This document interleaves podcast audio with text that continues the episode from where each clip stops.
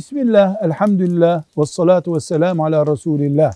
Karı koca sevabımızı paylaşalım diye kendi özel paralarından ortak kurban parası oluşturmuşlar. Bir kurbanı iki kişi gibi kesmek istiyorlar. Parayı ikiye bölmüşler. Mesela bin liralık kurbanın 500'ünü o vermiş, 500'ünü o vermiş. Böyle kurban ibadeti olmaz. Yani namazın iki rekatını sen kıl, iki rekatını da ben kılayım, dört rekat kılmış olalım der gibi olur bu.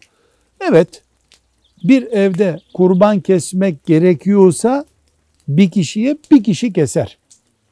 Onun parası yoksa öbür ona yardım eder ama o bir kişinin kurbanıdır. Mesela kadının bilezikleri var çok, bozuk e, parası yok. Eşi ona yardım ediyor, kurbanı kesiyor. Ayrı bir mesele ama bu kurban ikimizin olsun diye bir kurbanı ortadan veya kenardan bölmek yok.